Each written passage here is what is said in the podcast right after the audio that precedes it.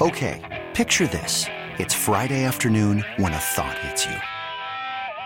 I can waste another weekend doing the same old whatever, or I can conquer it. I can hop into my all-new Hyundai Santa Fe and hit the road. Any road. The steeper the better. Because my all-new Santa Fe is available with H-Track all-wheel drive so I can hit the trail without a worry in the world. Heck, with three rows and best-in-class rear cargo space, I can pack the whole family in with all our gear. We've got available dual wireless charging for our phones so we'll never lose touch with civilization and we won't lose touch with the primordial power of Mother Earth.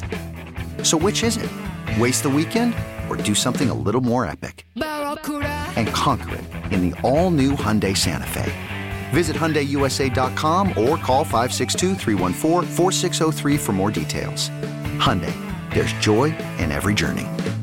This episode is brought to you by Progressive Insurance. Whether you love true crime or comedy, celebrity interviews or news, you call the shots on what's in your podcast queue. And guess what? Now you can call them on your auto insurance too with the Name Your Price tool from Progressive. It works just the way it sounds. You tell Progressive how much you want to pay for car insurance, and they'll show you coverage options that fit your budget. Get your quote today at progressive.com to join the over 28 million drivers who trust Progressive. Progressive Casualty Insurance Company and Affiliates. Price and coverage match limited by state law. T-Mobile has invested billions to light up America's largest 5G network from big cities to small towns, including right here in yours. And great coverage is just the beginning. Right now, families and small businesses can save up to 20% versus AT&T and Verizon when they switch. Visit your local T-Mobile store today.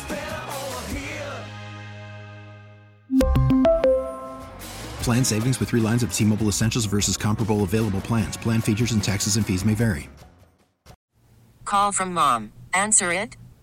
Call silenced. Instacart knows nothing gets between you and the game. That's why they make ordering from your couch easy. Stock up today and get all your groceries for the week delivered in as fast as 30 minutes without missing a minute of the game. You have 47 new voicemails. Download the app to get free delivery on your first three orders while supplies last. Minimum $10 per order. Additional terms apply. You could spend the weekend doing the same old whatever, or you could conquer the weekend in the all-new Hyundai Santa Fe. Visit HyundaiUSA.com for more details. Hyundai, there's joy in every journey. Our next guest, man, a Gopher legend. He he uh, set and put forth different rules in the NBA with the uh, shot clock and getting a shot off won a championship with Michael Jordan. Uh, let's bring back into the uh, to the conversation Double T Trent Tucker. He joins us here on the Lake Show. Uh, Double T, how you been? Good, Lake man. How are you? I'm good. D- does that still get thrown in your face, man? In, in terms of the uh, getting off a shot and it being legal or not? Uh yes. what year? What year was that again? 1990. Oof, man. January 5th, January 15th, 1990. 34 years ago. You know, um, 34 years ago, two weeks ago. 34 years and two weeks. All right, so remind me who, who, who did you who did you who was you who were you playing that specific night when that happened? Uh, it was a matinee game, Madison Square Garden, MLK Day against the Chicago Bulls. Oh wow, are you kidding and, me? And that was the first year they had gone to tenths of seconds on the game clock and the shot clock. Yep. So when so when uh, the ball went out of bounds with one tenth of a second left, we called our final timeout, and we were going to run a lob pass to Patrick Ewing in front of the rim. And I was supposed to be a decoy to go from one side of the baseline to the other, hoping that I could empty out the backside and bring everybody out with me. And Patrick was going to fake up and go to the front of the rim, but Michael Jordan read the play. So he took so he took the lob play, the lob play away, and so I kind of improvised from there and went along the baseline up the sideline, knowing that Mark Jackson was up, was was up against a five second count. So I just ran in front of him. He gave me a little flip pass. I turned and shot the ball as quickly as I could, and I knew the ball was on line when it left my hand. Mm-hmm. I didn't know if I, I just didn't know if I had enough, you know, to reach the hoop And on that day, the ball reached the ball. The ball was able to reach the hoop. The crowd went crazy, and the New York Knicks won a game a day against the Chicago Bulls. That's awesome, man. I see, that's a story. I, you, as, as as me being a single guy, I'd be playing it up to this day. I'd be I'd be like, hey, girl, you don't know about me? You better Google me. No, I'm just joking. I'm just joking. hey, hey, let's talk. Let's talk some basketball. And I want to start with the Wolves and then ask you some some broader NBA questions. But the Wolves question is in relation to how you perceive or you think that they are doing currently because they have the best record in the West. They lead the Nuggets by a half a game, a full game ahead of Oklahoma City Thunder after beating the Thunder on the road last night. Look, I know that a lot of people are looking at the Wolves here lately and saying that, oh man, they've been struggling. They haven't been playing all that well. Look, I, I think that the Wolves are fine.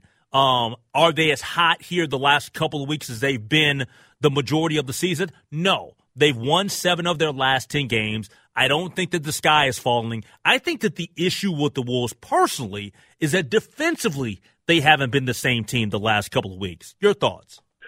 Well, it's a good basketball team for sure, and they showed you how good they could be last night by going on the road and winning a tough game in a very tough environment. And defensively, you know, in close ball games, that's where you have to lock down. You're absolutely right about that. But also making good decisions. And when and when you're a, a team that now everybody is chasing, and you're in, in a situation where you have to win games to try to win the Western Conference because it is so close, and you want to get that home court advantage come playoff time. This is where you're going to have to grow up and understand what it takes to win games. We have to make the right play at the right time, have to make the right pass at the right time. We can't break down defensively. Uh, in close ball games against close teams, you know, there's no time to say my bad everybody has to be on the same page and understand what's at stake and how important it is for us to make the right play at the right time. I know that Anthony Edwards said that he will pay whatever fine is coming his way, and he anticipates that there's going to be a fine because of his criticism of the officiating last night.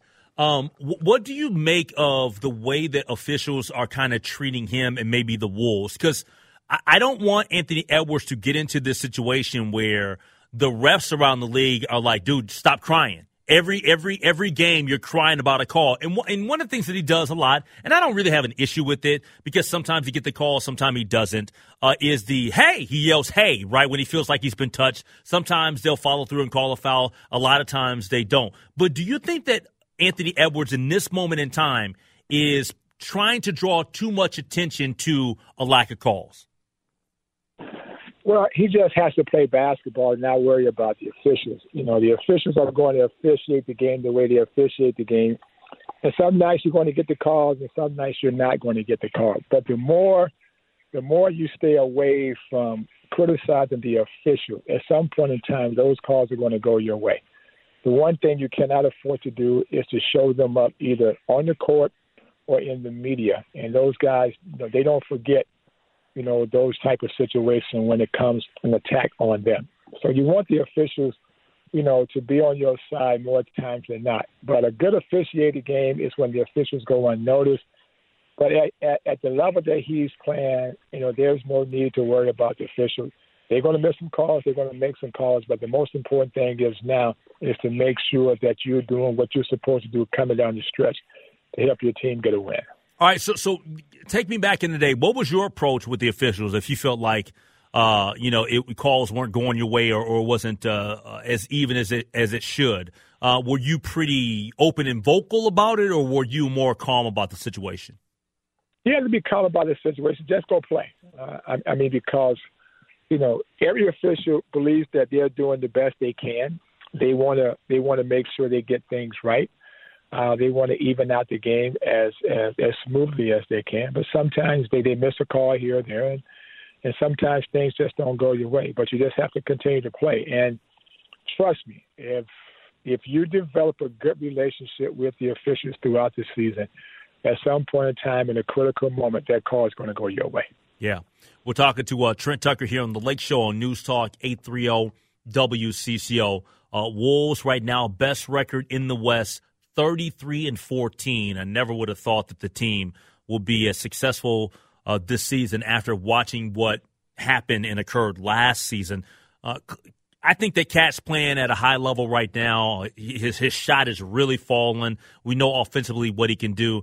I do think that KAT has taken some strides defensively. I've been specifically watching him on the defensive end here the last couple of weeks, and I like the way that he's performing defensively. Your thoughts on that?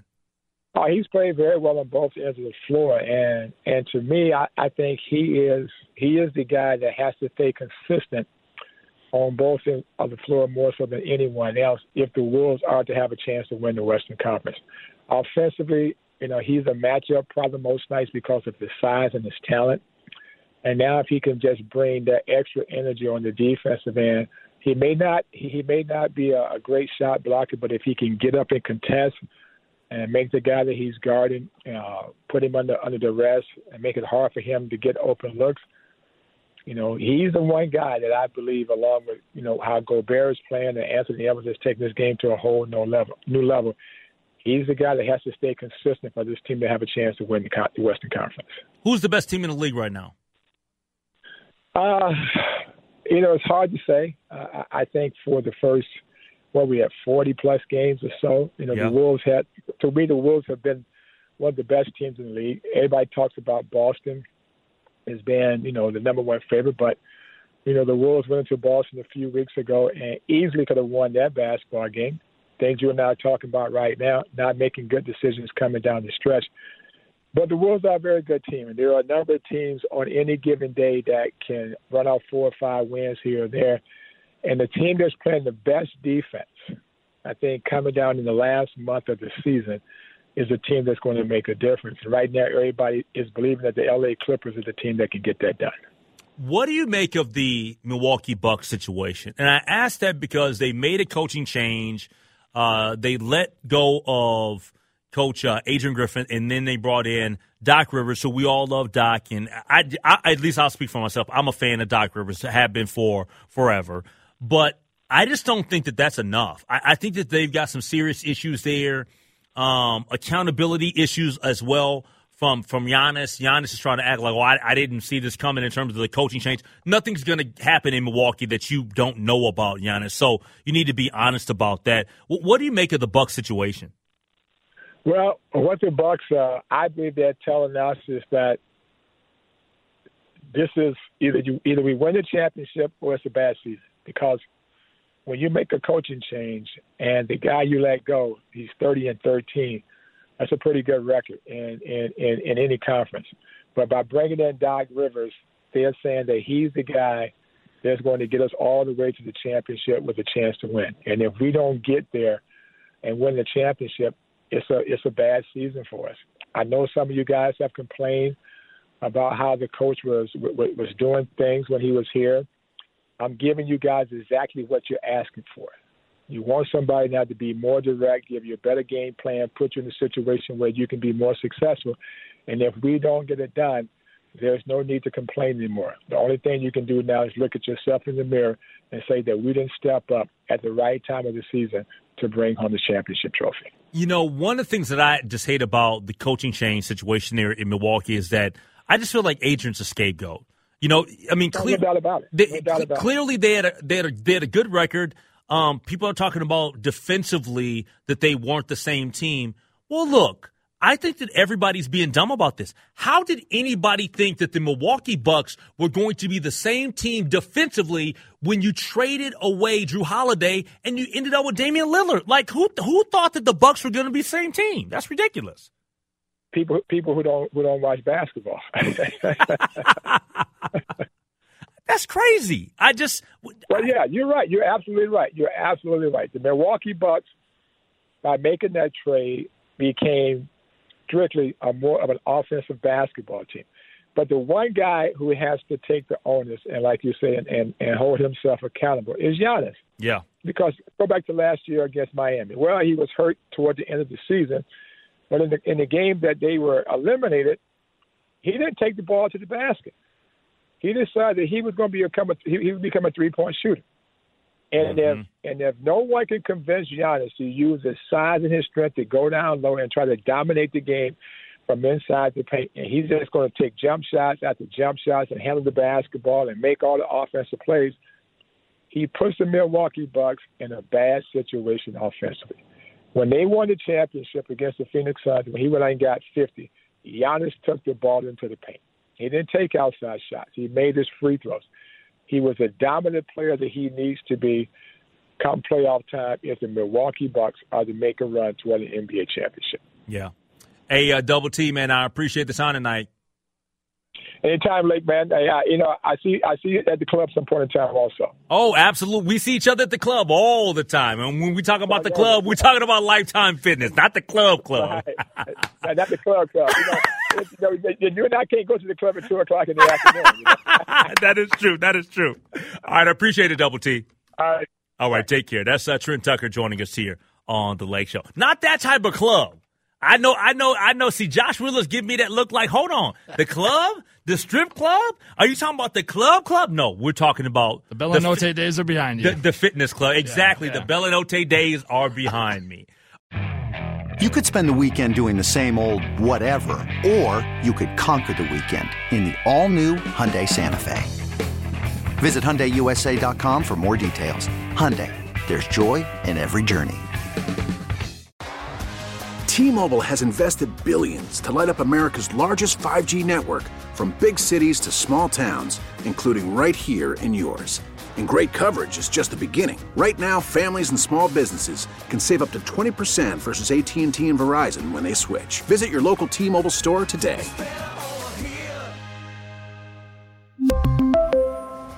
Plan savings with 3 lines of T-Mobile Essentials versus comparable available plans. Plan features and taxes and fees may vary. This episode is brought to you by Progressive Insurance. Whether you love true crime or comedy, celebrity interviews or news, you call the shots on what's in your podcast queue. And guess what? Now you can call them on your auto insurance too with the Name Your Price tool from Progressive. It works just the way it sounds. You tell Progressive how much you want to pay for car insurance, and they'll show you coverage options that fit your budget. Get your quote today at progressive.com to join the over 28 million drivers who trust Progressive. Progressive Casualty Insurance Company and Affiliates. Price and coverage match limited by state law.